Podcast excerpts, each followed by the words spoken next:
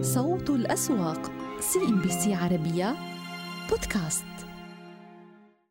أهلا ومرحبا بكم معنا مشاهدينا في مسار السوق لجلسة هذا الثلاثاء. معكم أنا رولا طران وأصحبكم في مطلعه إلى أبرز العناوين. جلسة تاريخية في سوق دبي بعد إقرار خطط تحفيزية لتطوير الأسواق المالية بالإمارة ومؤشر السوق يلامس مستويات 3000 نقطة مرتفعا إلى أعلى مستوياته في أكثر من ثلاث سنوات. وبدعم من قياديات البنوك والاتصالات مؤشر سوق أبو ظبي يواصل مساره الصاعد مسجلا إغلاقا قياسيا جديدا. مؤشر الكويت الرئيس يسجل أعلى ارتفاع بوتيرة يومية في أربعة أشهر ويحقق أو يحلق عند أعلى مستوياته على الإطلاق. إذا ونتابع معكم مشاهدينا كيف أغلقت الأسواق الإماراتية تداولات لجلسة هذا الثلاثاء. ذكرنا طبعا الأخبار التي جاءت لسوق دبي واستلمتها السوق بشكل واضح لدينا ليرتفع المؤشر في المئة. اليوم لامس الثلاث ألاف نقطة ولكنه أغلق ما دونها بفارق قرابة أربع نقاط. لدينا أسباب كثيرة على رأسها القرارات الجديدة بحماية السوق عن طريق هيئة خاصة لتطوير أسواق المال في دبي. أبو ظبي العاصمة ارتفع ب 17 نقطة وأنهى الجلسة عند 7977 نقطة. ماذا عن النشاط اليوم؟ أين استثمرت السوق في شركة سوق دبي 125 مليون سهم. الاتحاد العقاري 129 مليون سهم. ديار 135 مليون سهم. إعمار 119 مليون سهم والسهم يغلق عند 4 دراهم 37 فلس إعمار مولز 52 مليون سهم. أكبر رابحين اليوم في منتهى الجلسة سوق دبي بال limit up دبي الوطني للتأمين 14% دبي الاستثمار تقريبا 10% أملاك 10.5% في المئة ديار 9 و3 اعشار والخسارة الخسارة طالت لدينا في دبي. الفردوس 9% الإمارات المرتبات 2% داماك 2% طبعا نحتاج إلى تحديث الأرقام ونذهب إلى سوق العاصمة الإماراتية أبو ظبي. كان قد أغلق المؤشر العام على ارتفاعات الدار العقارية استحوذ كالعادة على النشاط الأبرز 90 مليون سهم مع ميل ارتفاع في القيمة السوقية. منازل عقارية 41 مليون سهم. دانا غاز والتي أعلنت أيضا عن استلامها لجزء كبير من مستحقاتها. السهم أيضا طبعا على نشاط مع ارتفاع في القيمة السوقية الشاق للاستثمار وبنك أبو ظبي الأول جميعها كانت أيضا على نشاط. أكبر رابحين لدينا في سوق العاصمة اسمنت رأس الخيمة 4% اسمنت رأس الخيمة إذا ذكرنا حبذا فقط لو فرقنا في تحديث الأرقام بين السهمين. دانا غاز 3% الدار العقارية 3% ولدينا سي طبعا تشيمرا إس أم بي إي تي إف أيضا كان على مكاسب ولدينا أكبر الخاسرين. وطنية 10% اسمنت الفجيرة تقريبا 10% يونيون انشورنس تقريبا 9 و8 عشر النقطة فودكو ناشيونال تقريبا 8% والإماراتية مجموعة إي إس جي الإماراتية أيضا كانت على تراجع ب 4% وفي آخر الأخبار أعلنت شركة دانا غاز الإماراتية عن ارتفاع إجمالي المبالغ النقدية التي استلمتها من إقليم كردستان العراق ومصر خلال الأشهر العشر الأولى من العام الجاري بنسبة 7 أو 86% على أساس سنوي لتصل إلى 283 مليون دولار وذلك مقارنة ب 152 مليون دولار في الفترة المماثلة من العام الذي سبقه. مرجعة السبب في ذلك الارتفاع أسعار البترول وتسوية المستحقات السابقة غير المسددة في إقليم كردستان العراق. ذكرت شركة شعاع كابيتال الإماراتية بأن أصول التأمين الخاضعة لإدارتها ارتفعت إلى 136 مليون دولار في الوقت الحالي متوقعة أن تصل إلى نصف مليار دولار في غضون السنوات الثلاث القادمة. يذكر بأن شعاع أدارت محافظ الأسهم والديون لخمس شركات تأمين كبرى من خلال صناديقها ومحافظها التقديرية المدارة وذلك خلال السنوات الثلاث الماضية. كشفت شركة إن إم سي للرعاية الصحية عن إيراداتها خلال الربع الثالث من العام الجاري حيث بلغت 91 مليون ونصف مل أو 915 مليون دولار أي ما يفوق خطة العمل بنسبة 8%. إلى ذلك تستعد الشركة إلى الخروج من الإدارة وتسليم الملكية قبل نهاية العام. اعتمدت دبي إطلاق صندوق صانع للسوق بقيمة تبلغ ملياري درهم وآخر بمليار درهم وذلك لتشجيع شركات التكنولوجيا على الإدراج بالسوق المحلية. وبحسب المكلف بالإشراف على الأسواق المالية والبورصات في دبي مكتوم بن محمد بن راشد آل مكتوم فإن الإمارة تستهدف مضاعفة حجم السوق المالية إلى ثلاثة تريليونات درهم مضيفا بأنه تقرر إدراج عشر شركات حكومية وشبه حكومية في سوق دبي المالي. أغلق مؤشر سوق دبي المالي منتهى تداولات جلسة الثلاثاء مخترق تقريبا مستويات الثلاث ألاف نقطة. وهذه المستويات كان قد سجلها السوق منذ ثلاث سنوات. الأسباب التي دفعت السوق إلى تحقيق هذه الارتفاعات هو الحالة الإيجابية بعد أن قامت الإمارة بتعيين مجلس يهتم بتطوير أسواق المال. نحن نتحدث عن أبرز ما جاء في بنود هذا المجلس الذي تم الاجتماع من خلاله بأعضاء السوق وطبعا النهاية الأمر كانت بالإعلان عن ما يأتي. ضخ أو الوصول في استراتيجية السوق وقوانينها الجديدة إلى رفع قيمة أسواق سوق دبي المالي ليصل إلى ثلاثة تريليونات درهم. أيضا هنالك نية لإنعاش قطاع التكنولوجيا أو أسهم قطاع التكنولوجيا والسماح لها بالانتعاش أكثر. كونها سجلت هذه الأسهم تحديدا انتعاش ونمو في الأسواق العالمية وبالتالي كون دبي تستقبل ومنصة رقمية واضحة للعديد من أعمال الشركات الدارجة في الأسواق أو طبعا من العمليات الأسواق والمشاريع الناشئة. فوجدنا إنشاء صندوقين بصفة طبعا صانع سوق. أولهما بقيمة ملياري درهم والثاني بقيمة مليار درهم لدعم شركات التكنولوجيا المتقدمة. إذا صندوق لدعم التكنولوجيا وآخر كصانع سوق. أيضا هنالك نية لإدراج عشر شركات حكومية وشبه حكومية في سوق دبي ولربما سيكون انتقائها حذر هذه المرة حتى تشكل التنويع الذي كانت ترغب في تحقيقه سوق دبي المالي. على إثر هذه القرارات كيف بدت لدينا نهاية تداولات جلسة الثلاثاء جلسة تاريخية تسجل للسوق على خلفية هذه القرارات. بالنسبة للانتهاء من شهر أكتوبر بدأنا نلاحظ ملامح إيجابية مع مطلع نوفمبر وسجل لدينا السوق إغلاق واضح لدينا بفجوة آه، طبعا واضحة وبالتالي لدينا نستطيع أن نقول بأن السوق كانت قد تحمست كثيرا لهذا الإعلان. تم اختراق مستويات الثلاث ألاف نقطة للمرة الأولى في أكثر من ثلاث سنوات طبعا بالنسبة لسوق دبي وبالنسبة للسيولة وصلت إلى قرابة مليار و400 مليون درهم بما يتخطى 900 مليون سهم. ولاحظنا على قائمة أكبر النشطين اليوم أهم خمس شركات أو أربع شركات كبرى كانت تخطت أحجام التداول فيها المئة مليون سهم من التداولات. ماذا عن بعض من الأسهم تحديدا؟ سواء كان وزنها على المؤشر ثقيل أو لاحظنا اليوم انتهاء تداولات عليها بارتفاع السيولة عليها ارتفاع النشاط وكذلك تسجيل هذه الأسهم لمستويات مرتفعة. طبعا سهم إعمار العقارية انتهى على أكثر من أربع دراهم وتقريبا 39 فلس أو 37 فلس وهو أعلى مستوى في نحو عامين بالنسبة للشركة ذات الوزن الثقيل على المؤشر. سهم شركة سوق دبي أيضا سجلت أعلى نشاط في منتهى تداولات جلسة هذا الثلاثاء والسهم أيضا تحرك لدينا إلى أعلى مستوياته خمسة أشهر. بعض الأسهم التي تحركت دبي للاستثمار على سبيل المثال لفت انتباهنا أيضا بارتفاعه خلال الجلسة وسجل أعلى مستوى في نحو ثلاث سنوات. هذا جزء فقط من الشركات التي سجلت نشاط ملحوظ لدينا على خلفية هذه القرارات. إذا نتابع معكم مشاهدينا في تطورات السوق الإماراتي مع ضيفي السيد وليد الخطيب. أحييك سيد وليد.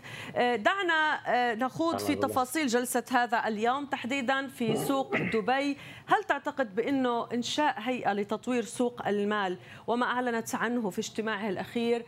من قرارات سنناقشها أنا وأنت. فعلا هي التي دفعت سوق دبي إلى التحرك صوب الثلاث ألاف نقطة. يعني أكيد هو هذا الخبر الأساسي هذا كان المحرك الرئيسي اليوم باسواق المال.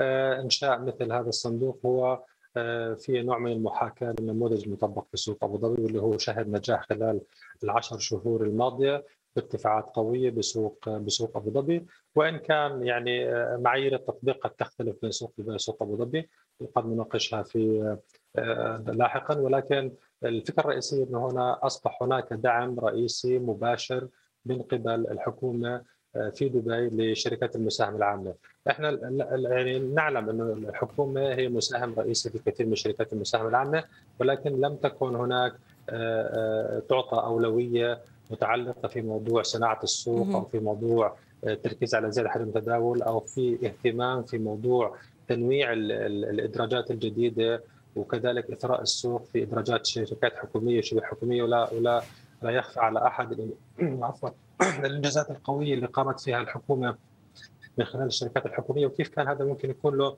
تأثير قوي على ازدياد آه، آه، القيمة السوقيه للأسواق المحلية من إدراج مثل هذه الشركات الحكومية. ولا ننسى انه كمان تم الاستهداف أو التركيز بالاستهداف على شركات تكنولوجية اللي هي تواجه اليوم آه، ثورة قوية جدا الثورة الرقمية خلينا نسميها. نعم. وما يتعلق بالتكنولوجيا وتحول الحياة إلى التكنولوجيا هذا كله سيكون لاعب رئيسي في الأسواق والأهم من ذلك إنه حتى في خضم تكوين هذه المنظومة أو هذا النموذج آه، لم تنسى الحكومة كذلك إيجاد الهيئات الرقابية والمحاكم للنظر في النزاعات لأنه إحنا فقدنا جزء كبير من الثقة بالأسواق المحليه وقانون في سوق دبي نتيجة إخفاق الشركات نتيجة نعم. المشاكل اللي مرت فيها الشركات والحوكمة وبالتالي هذا جزء لا يتجزأ من عودة الثقة آه، للأسواق المحلية بمثل هذه التنظيمات وإضافة إلى الأهم من ذلك كله هو إيجاد إطار آه، تشريعي تنظيمي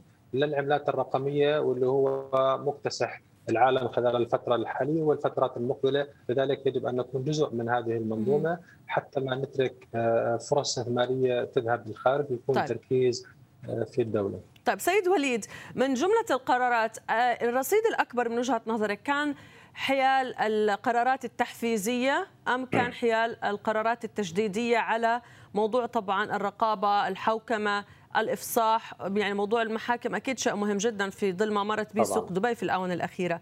أيها وجدته كان الاتجاه له أكثر؟ إذا ستقول لي مناصفة إذا سأسألك من كيف سيكون حال السوق المتداول اليوم؟ هل حيدخل بشهية أكثر للتداول؟ أم أنه الإنسايدرز وغيرهم لن أصف الجميع بعدم النزاهة ولكن أنت تعلم ماذا حدث في كثير من الشركات. هل هذا سيكون أيضا ضابط لهم أكثر؟ يعني كيف تتوقع ردة الفعل ومن أين؟ أنا أعتقد أنه هو هو تحفيزي أكثر من يكون رقابة لأنه إذا شددنا الرقابة لن يكون هناك شددنا الرقابة بشكل صارم بحيث أصبح اليوم أي حركة محسوبة على المستثمر أو حتى على الشركات آه، لن يكون هناك انتعاش في الأسواق ولن يكون هناك ضخ مزيد من السيوله ولكن حماية حقوق المساهمين وحماية حقوق الشركات هي ضمن أولويات هذا النموذج الجديد. وبالتالي نعم. إحنا شفنا الإخفاقات الإخفاقات اللي كانت في السابق هي مبنية على آه، عدم الالتزام بقوانين الحاكم الرئيسية. آه، لا ننسى أنه كانت الأمور يعني ضائعة بين دور هيئة هيئة الأوراق المالية والسلع وبين الدائرة الاقتصادية إنه كان شركات مرخصة من من شركه من من الدائرة طيب. الاقتصادية وبالتالي كان هناك اختلاف في في تحديد آه، خلينا نسميها آلية وماهية دور كل طرف من الأطراف الرقابيه على هذه الشركات طيب. إلى أن تم الاتفاق انه هيئه الأوراق ستنظر في مثل هذه الأمور ولكن قد يكون فات الأوان في مثل بعض الحالات شفناها الإخفاقات القوية ولكن أعتقد اليوم التعزيز والتحفيز نعم. سيكون آه، مناط فيه بالدرجة الأولى حماية حقوق المساهمين والرقابه على الشركات لأنه ما الفائدة اليوم إذا أنا بضخ مليارات في السوق وشركات طيب. آه، لا سمح الله تنهب أو أو تسرق أو يكون فيها إخفاقات. فهذا سيكون هدر للأموال. في حين لو كان هناك ضخ أموال جيدة في الأسواق مع تحقيق نجاحات حقيقية بالشركات هذا سي يعني طيب سيد سيؤدي سيد الغرض المنشود. طيب الفرق بين آه، يعني القرارات الجديدة لتحفيز السوق اليوم وبين سوق أبو ظبي الذي سبق في إنشاء مثل جزء من هذه الخطط التحفيزية، هلا صار في عنا صانع سوق، صار في عنا كمان صندوق آخر أو هنالك ربما تمويل أيضا لشركات التكنولوجيا اللي أنت ذكرت الوجهة القادمة ستكون لها. صح. إلى أي حد اليوم إحنا بنشبه أبو ظبي؟ هل إحنا متقدمين شوي عن أبو ظبي؟ هل في اختلاف نوعا ما نعم. بحسب لا تنسى إنه طبيعة التداول في دبي مختلفة عن أبو ظبي، شريحة المتداولين مختلفة، تفضل. هلا النموذجين آه، بيهدفوا بالدرجة الأولى إلى إثراء الأسواق المحلية إلى زيادة آه، القيمة السوقية للأسواق آه، الهدف الرئيسي من من من السوقين أو من القيمة التحفيزية هي الوصول بالأسواق إلى درجة العالمية وتخطي مراحل اللي كنا فيها التقليدية. الاختلاف الرئيسي بين النموذجين أنا حسب وجهة نظري إنه سوق أبو ظبي هو كان التركيز على إعادة آه، تنشيط الشركات الراكدة من خلال الاستحواذ على جزء كبير منها تغيير أنشطتها آه، دخول مستثمرين جدد فيها الحكومة جزء يتجزا من هذه الأنشطة بالإضافة للدرجات الجديدة الناجحة في حكومة عند حكومة أبو ظبي واللي هي خاصة في أدنوك وكل توابع شركة أدنوك المبادله وما إلى ذلك الاختلاف في التطبيق حنشهده بالحجم. يعني حجم حجم النموذج الخاص في سوق دبي اولا سيأخذ فترة ليست بالبسيطة لأنه بحاجة إلى تحديث إدراجات الشركات من خلال تقييم ومن خلال موافقات ومن خلال إدراج. آه، آه، كذلك الحال بالنسبة ل آه، استقطاب الشركات التكنولوجية بحاجة إلى كذلك إلى فترة. مم. سوق أبو ظبي كان الخطة النموذج أو النموذج الخاص فيها كان آلي وسريع لأنه الإمكانيات الموجودة في سوق ابو ظبي هي أكبر من الامكانيات الموجوده في سوق دبي. نعم. وكان التطبيق مباشر من خلال الحكومة عبر الاستحواذ تنشيط الشركات الموجودة الادارات الجديدة. والتركيز على التملك أكثر. يمكن اليوم سوق دبي تركيزه على آه، رؤية الأسواق في مستويات أفضل من خلال مساهمة شركاء طيب. جدد في الموضوع. أبو ظبي لا، أبو ظبي هم يملكوا القدرة المالية على الاستحواذ بشكل كامل صح. وتغيير وجهة طيب. النظر بشكل بشكل كبير. المقصد من إنه سيكون في سعي من قبل هذه اللجنة إنها تدرج شركة عشر شركات حكومية شبه حكومية، لأي حد أنت هون بنكون إحنا بلشنا نمسك ب يعني بناء ظهير قوي في السوق من شركات حكومية. حتى لو كانت نسبة تملكها مش بس حتى الأغلبية حتى فل يعني ممكن تكون الكامل. يعني هاي هاي الشركات الحكومية إحنا بنعرف إنه في في دبي إنه الشركات الحكومية والشبه الحكومية جزء كبير منها شهد شهد آه، تحقيق إنجازات قوية جدا ولا يخفى على أحد. على سبيل المثال طيران الإمارات اللي هي شركة شبه حكومية. وبالتالي هذه الشركة ممكن تكون إثراء كبير للأسواق المحلية إذا ما تم اختيارها كجزء من المدرجات الجديدة. في الأسواق المحلية قد يكون هناك آه، مثلا أنا أنا بذكر بعض الشركات وليس بالضرورة تكون هي المختاره آه، دوبال مثلا آه، بعض الهيئات الموجودة اليوم قد يتم تحويلها إلى شركات مساهمة عامة كما حدث في سوق دبي المالي قد يكون اليوم دائرة الكهرباء. يعني هناك عديد من الشركات اللي فعلا كان عندها إنجازات جيدة. ولا ولا يخفى أنه كذلك بعض الشركات واجهت تحديات خلال فترات الأزمات. قد يتم استثناء هذه الشركات من موضوع الإدراجات ولكن أكيد لما تم إطلاق هذه المبادرة إنه في هناك شركات 10 أو أكثر من شركة أو أكثر من 10 شركات يتم الإدراج إدراجها في الأسواق، اليوم نسب التملك إحنا نعلم إنه حكومه دبي تملكها في في الشركات المساهمة العامة بحدود ال 20 ل 35% من الشركات تتعدى هذه النسبة. ولكن نعم. اليوم قد يكون تملكها يبقى بحدود 80% وهذا يعطي دعائم كثيرة، اولا هنا ستكون المضاربات وعملية التكتلات على الاسهم لن تكون مسموحة ولن تكون سهلة خلينا نسميها، التحكم سيكون بيد صانع السوق اللي هو الحكومة أقرته، كذلك سيكون هناك الاعتماد على التوزيعات السنوية، سيكون هناك كذلك trading range أو أو أو خلينا نسميه آه، معدل تداولات منطقي بشكل يومي يضمن آه، عدم التخبط وعدم وجود الارتفاعات القوية والانخفاضات القوية التي تؤذي المستثمرين بالدرجة الأولى وبالتالي أو أعتقد التركيز سيكون مع وجود الشركات التكنولوجية وتنظيم الرقابي الجديد نعم. والتشريعي للعملات الرقمية سيختلف المنظور التقليدي نعم. لأسواق المال سواء في دبي نعم. وحتى في أبو نعم وأنا أشكرك طبعا سيد وليد الخطيب وأنت مدير شريك في جلوبال لتداول الأسهم والسندات شكرا شكرا صوت الأسواق سي إن بي سي عربية بودكاست. وإلى إغلاقات سوق مسقط الاوراق المالية كيف بدت لدينا جلسة هذا الثلاثاء مع متغيرات تتعلق باستراتيجيات الموازنة أو الميزانية. طبعا تحقيق تقليص العجز في ميزانية سلطنة عمان كان دافع لنشاط واضح على بعض من الأسهم القطاع الصناعي. لدينا 10 نقطة تراجع في مسقط إلى 4055 نقطة. اين استثمرت السوق في نشاطها في منتهى التداولات عمان الاستثمارات والتمويل يعود نشاط واضح لدينا على اسهم قطاع الخدمات المالية. بنك مسقط آه، وإن كان قيادي لكنه ما يزال يرزح تحت ضغط. بيعي اليوم السهم يعني عند تقريبا 480 بيسة 631 ألف سهم فقط. الوطنية لمنتجات الألمنيوم النهضة الخدمات جميعها كانت على نشاط. إلى البورصة في البحرين. جي إف إتش طبعا الشركة في سوقها الأم البحرين وكذلك في دبي. يبدو أن هنالك نية لإعادة النظر في طبيعة استراتيجياتها. نتحدث عن شراء أسهم خزينة الحقيقة في كل من سوق البحرين وكذلك دبي. البحرين نصف النقطة المئوية بالنسبة للمؤشر العام كان قد سجل فيه ارتفاعات وإلى سبع إلى 1770 نقطة. ماذا عن النشاط؟ النشاط على جي اف اتش 3 ملايين و600 ألف سهم. توقيت واضح لدينا العديد من الشركات بعمليات ال buyback أو إعادة شراء أسهم خزينة. لدينا بنك الأهلي المتحد المصرف الخليجي التجاري السلام والبحرين والكويت جميعها كانت على نشاط.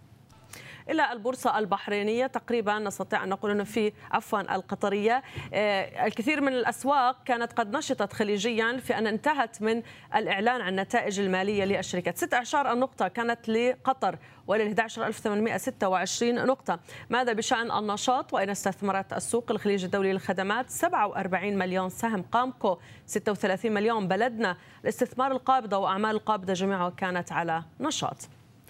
وكان قد بلغ إجمالي مطالبات البنوك العاملة في قطر على الحكومة بنهاية الربع الثالث من العام الجاري 324 مليار و700 مليون ريال وفق بيانات مصرف قطر المركزي. وتوزعت المطالبات على الحكومة بين ائتمان مباشر بقيمة 158 مليار ريال وأوراق المالية بقيمة 167 مليار ريال منها نحو 125 مليار و400 مليون ريال أدوات دين بالعملة القطرية و41 مليار ونصف مليار ريال بالعملة الأجنبية. وقد صعدت ودائع القطاع العام القطري بنهاية شهر سبتمبر أيلول الماضي بنسبة 4.4% على أساس شهري إلى 293 مليارا و300 مليون ريال.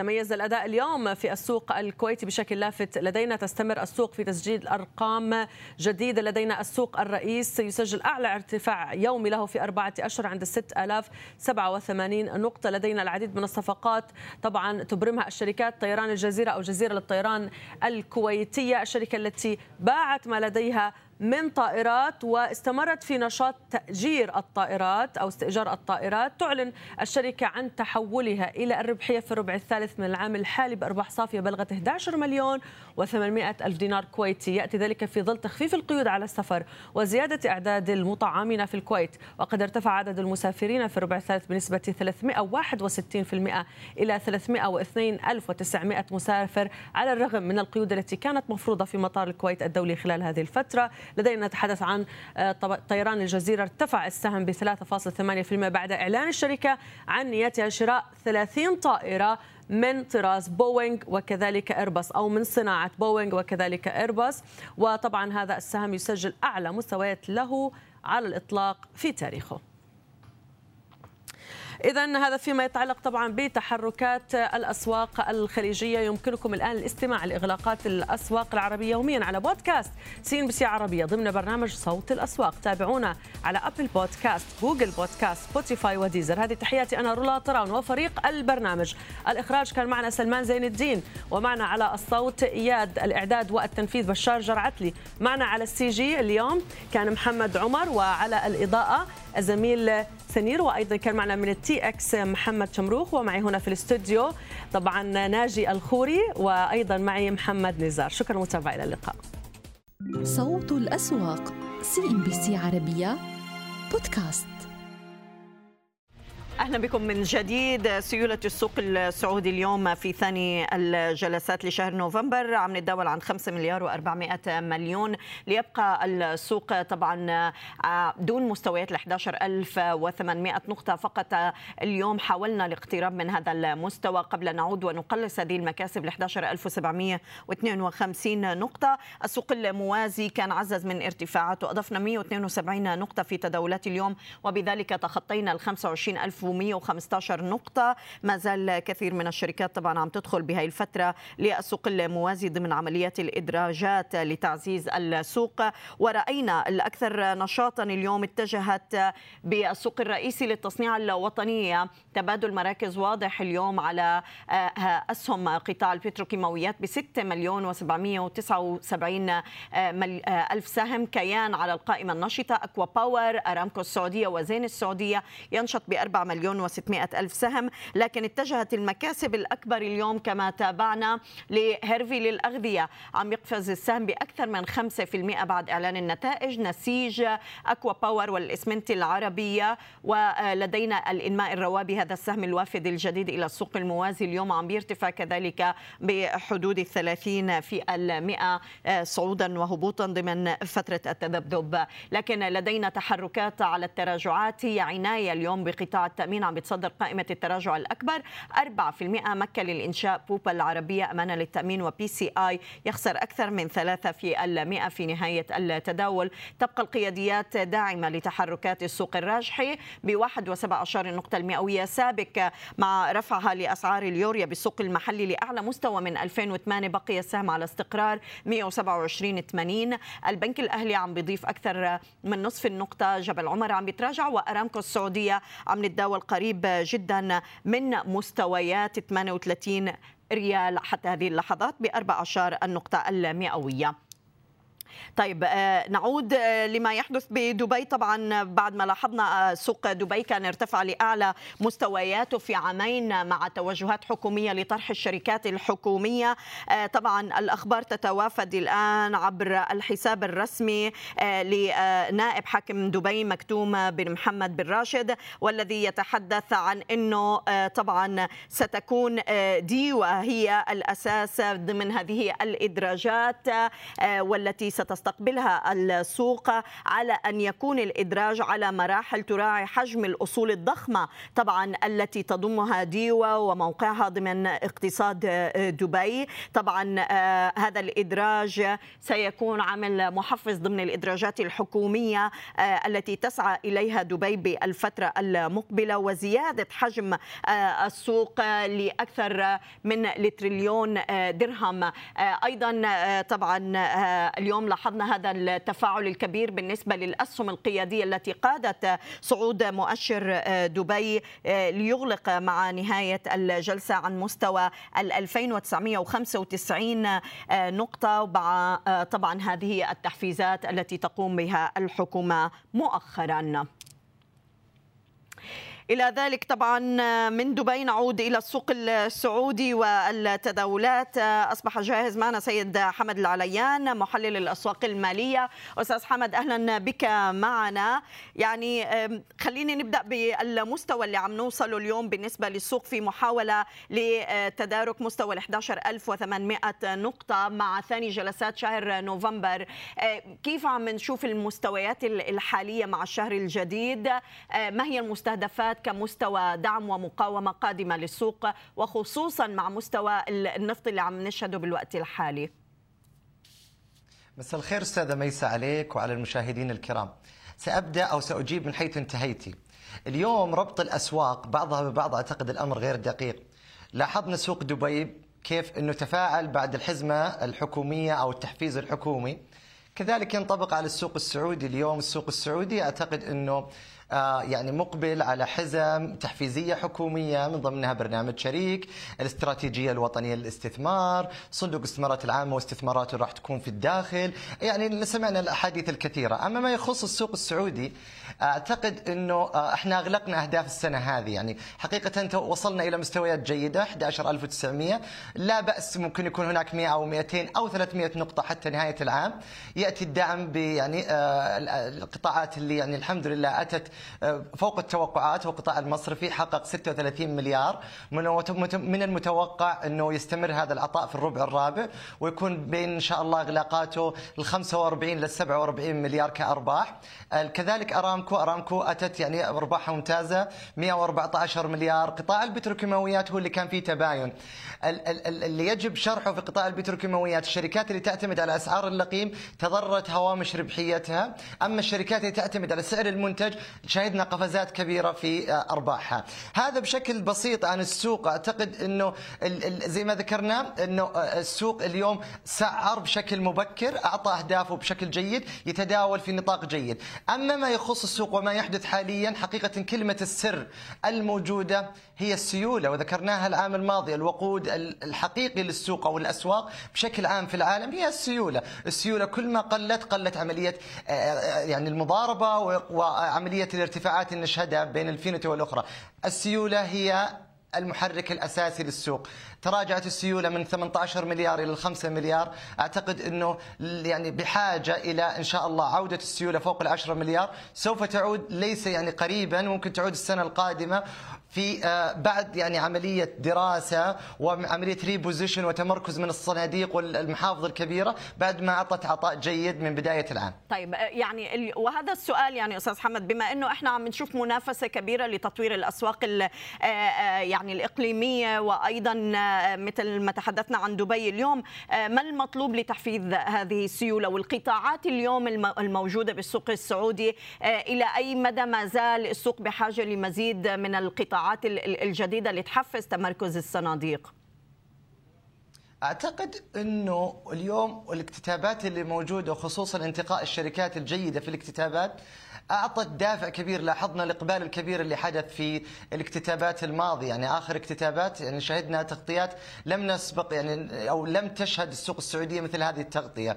آه، آه، السوق أو المستثمر المحلي والأجنبي يبحث عن الشركات الجيدة الشركات ذات يعني الابتكار الشركات المنافسة عالميا. واليوم تتميز السعودية وسمعنا في يعني آخر لقاء اللي هو حدث الاف اي اي إنه هناك مبادرات كثيرة في مجال الطاقة ومجال مجال الطاقة النظيفة وهذه المجالات ممكن تجذب المستثمرين في السوق السعودي.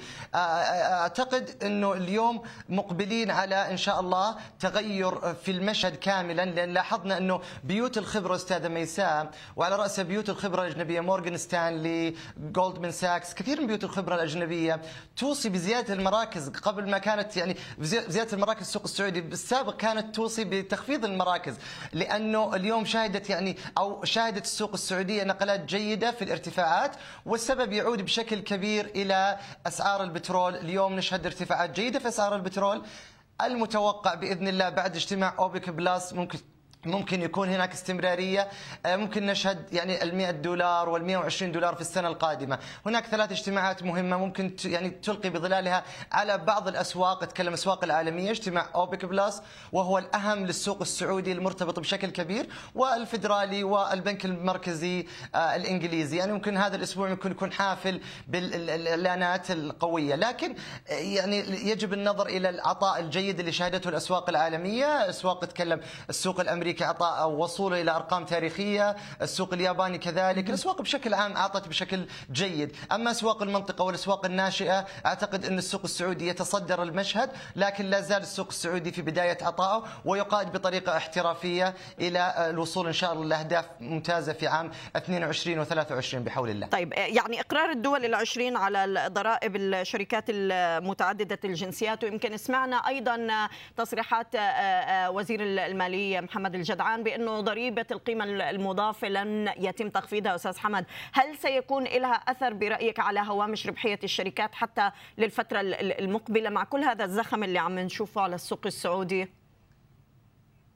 أعتقد حديث سمو الأمير محمد بن سلمان ولي العهد في آخر لقاء له حول الضريبة وحول تخفيض الضريبة هو أمر وارد لكن متى ما كان هناك استقرار في أسعار البترول وكذلك يعني هناك يعني برنامج استراتيجي الوطنيه ذكر هناك حوافز مالية وحوافز ضريبية. أعتقد إنه ممكن تساعد على جذب الشركات، لاحظنا إن هناك 44 شركة عالمية سوف يكون لها مقرات في السعودية، 7000 شركة من بين الشركات اللي نتفاوض أو تتفاوض معها الوزارة لجذبها للمملكة العربية السعودية لتكون لها مقرات رئيسية ك headquarter، وهذا الأمر لن تأتي الشركات إلا بمحفزات، وأعتقد إن وزاره الاستثمار ووزارة المالية أخذوا بهذا المنظور ولديهم يعني إدراك كامل بنوع ال features أو المميزات اللي ممكن تجذب هذه الشركات للسوق السعودي. نعم نشكرك سيد حمد العليان محلل الأسواق المالية كنت معنا من الرياض شكرا جزيلا لك. صوت الأسواق CNBC عربية بودكاست أهلا بكم من جديد. ما زال البنك التجاري الدولي طبعا عم بيقود تحركات الأسهم القيادية لتصعد اليوم بقرابة 108 نقطة ونتجاوز ل 11675 على ال EGX 30 بعد عمليات جني الارباح طالت 70 ل 2311 وتحركات هامشية بقيت على ال 100 حافظ على 3300 نقطة بأقل من عشر النقطة المئوية من هذه الارتفاعات. البنك التجاري الدولي اليوم عند 53 جنيه 35 قرش. كنا لمسنا مستويات ل 53 47 قرش قبل أن نعود ونقلصها المصرية للاتصالات. قريبة من ال 14 جنيه عم بضيف 2% السهم إعمار مصر على صعود جيد بعد التحركات اللي شفناها على السهم بسوق دبي.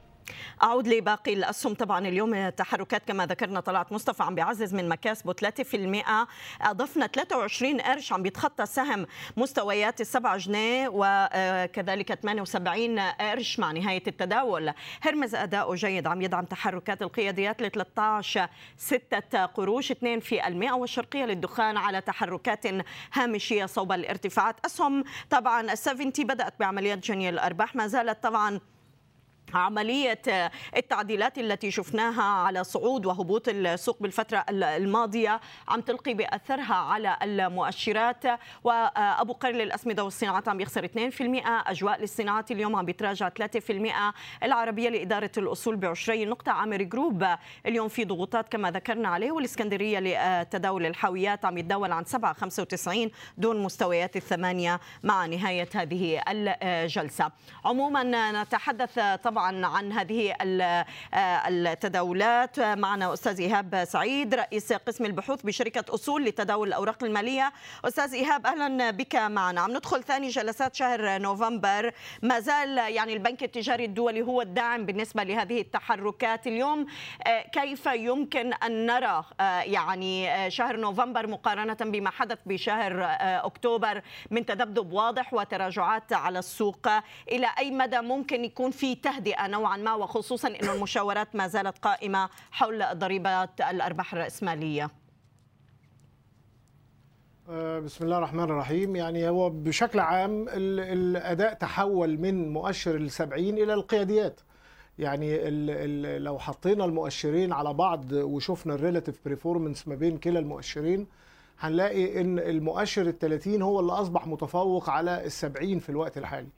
التجاري الدولي طبعا قاد هذا التحول الكبير خلال الكام جلسة اللي فاتوا منفردا الحقيقة لحد ما بدأت بقى مؤخرا تبدأ تصعد بعض الأسهم الأخرى زي ما شفنا كده في المجموعة المالية هرمس وأعمار زي ما حضرتك أشرتي طلعت مصطفى. لكن طبعا على الجانب الآخر العز حديد اللي كان بيؤدي بشكل قوي جدا خلال الفترة الأخيرة بعد أخبار المتعلقة بزيادة أسعار الغاز تراجع بشكل حاد من 16 جنيه إلى قرب 13 جنيه 75 فبالتالي ال ال الأمر بشكل عام واضح إن السيولة متجهة ناحية الأسهم القيادية أو نقدر نقول حتى لو في فوائد من اي فاينانس فتم إعادة ضخها في الأسهم القيادية. المشكلة في أسهم السبعين واللي اتكلمنا فيها قبل كده خلال الفترة اللي فاتت إن المتعاملين أو المستثمرين أجبروا جبرا نتيجة عدم وجود أي تحرك في القياديات إنهم يخشوا في هذه الأسهم أو هذه النوعية من الأسهم. وبالتبعية الأسهم دي لما صعدت بشكل قوي جدا وحصلت إجراءات تعليق الأكواد ده أدى بشكل كبير جدا لخروج جزء من السيولة من هذه الأسهم فبالتالي الناس دي اتحبست. الأسهم السبعين ما بتتحركش لأعلى يعني من بعد ما المؤشر تراجع وعمل حركة تصحيحية عنيفة لأسفل رد يا دوب جلسة وبعدين بدأ يتحرك بشكل عرضي على الجانب الآخر بنلاقي إن المؤشر الثاني هو اللي بقى يؤدي بشكل قوي جدا.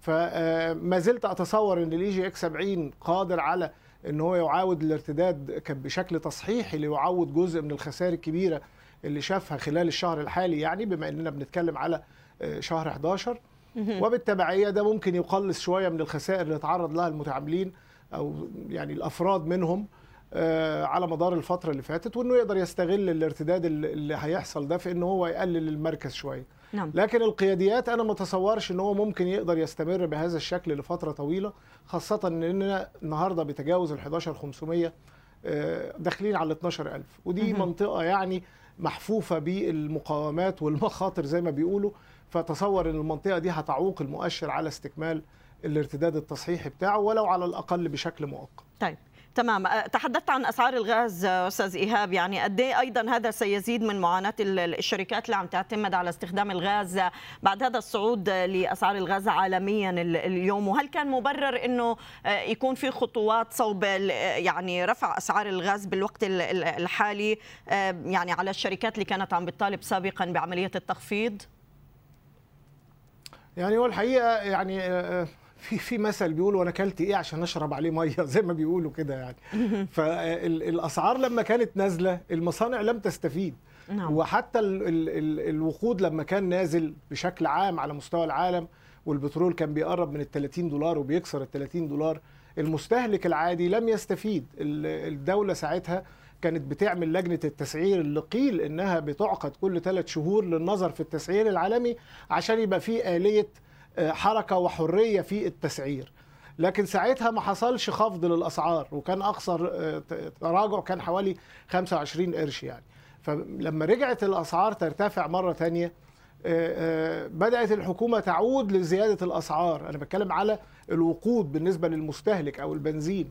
فبالتالي بدأت ترفع بقى الأسعار. فالمستهلك ما استفادش من النزول لكنه أضير فقط بالصعود اللي حصل في الأسعار العالمية. نفس القصة بالنسبة للغاز بالنسبة للمصانع كثيفة الاستهلاك خاصة الأسمدة والحديد على اعتبار إن جزء كبير من مصانع الأسمنت بتتجه بدأت تتجه للفحم من فترة. وده أساسا قطاع إحنا قلنا إن هو القطاع الشهيد ومشاكله يعني كافية يعني للي هو فيه زي ما بيقولوا. لكن ال ال ال لما كان سعر الغاز قرب ال 2 دولار كان هنا ب 4.5 يعني الحكومة حتى لما خفضت خفضت ل 4.5 بس.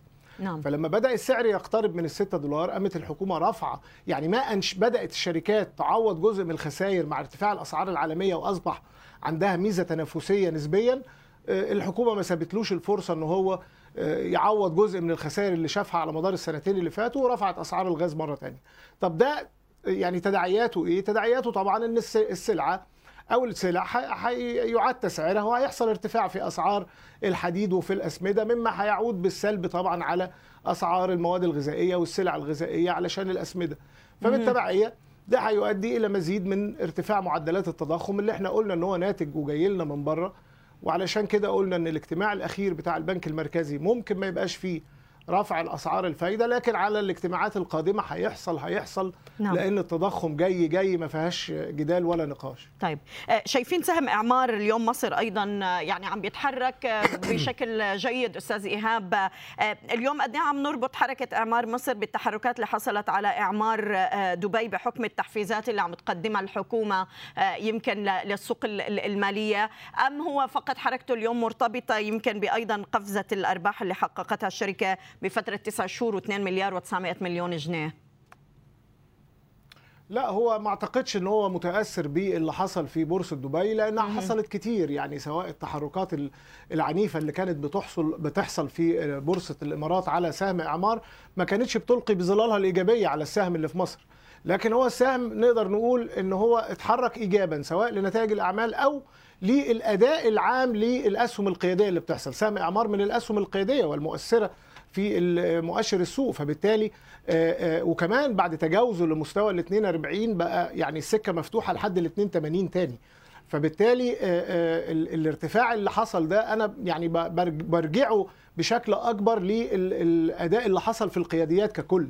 المجموعة المالية هيرمس برضو لما تجاوز ال 12 40 وبدأ يقرب من ال 12 80 النهارده بيكسر ال 13 نفس القصة في طلعت مصطفى. طلعت مصطفى تجاوز السبعة ونص ورايح يقرب تاني من السبعة تسعين. يعني الأسهم القيادية كلها بشكل عام بتؤدي بشكل جيد آه، وصولا بالمؤشر لمنطقة ال 12000 نقطة. هي دي النقطة بقى اللي نقدر نحدد عليها إذا كان السوق قادر على استكمال الصعود أو الأداء الإيجابي ولا لأ. وهيكون ده برضه ممكن يكون بالتواكب مع آه، الإعلان عن الأسبوعين اللي قالت عليهم وزارة المالية في الاجتماعات الأخيرة.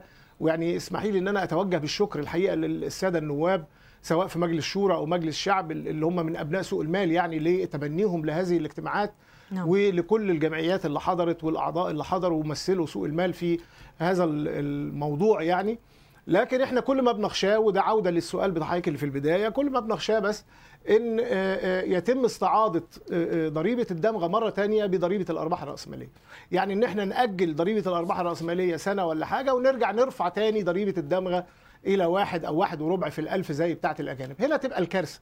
لأن هنا بنرجع للمربع صفر. إحنا الحرب دي كلها أو الخناقة دي كلها كانت بسبب إن الدمغة كانت غير عادلة وغير منطقية إنها تبقى واحد ونص في المية على كل التعاملات بما فيها تعاملات ال- السم دي فلما نزلت للنص في الألف بدأ السوق يشم نفسه وبدأ يصعد وبدأت الفوليوم يوصل ل 2 مليار وال- والوزارة على هذا الأساس حققت المليار جنيه اللي بيقولها أو اللي بي- بيعلن عنها معالي الوزير نعم. النهارده لما تيجي ترفع الدمغه تاني أو لو كان ده في التفكير عموما أنا أنا ما بقولش إن ده تم آه، يعني تصريح بيه أو شيء لكن أنا بقول إن نحذر إن يكون هذا هو التفكير نعم. لأن ساعتها المليار جنيه اللي كان بيتكلم عنها الوزير دي مش هتيجي أصلا يعني لو رفعت لأن كل ما برفع الضريبة كل ما الحصيلة بتقل ده ألف ب يعني فبالتالي الخوف إن يكون يتقال إن إحنا هنأجل الارباح الراسماليه لكن هنرفع الدمغة تبقى واحد أو واحد وربع في الألف.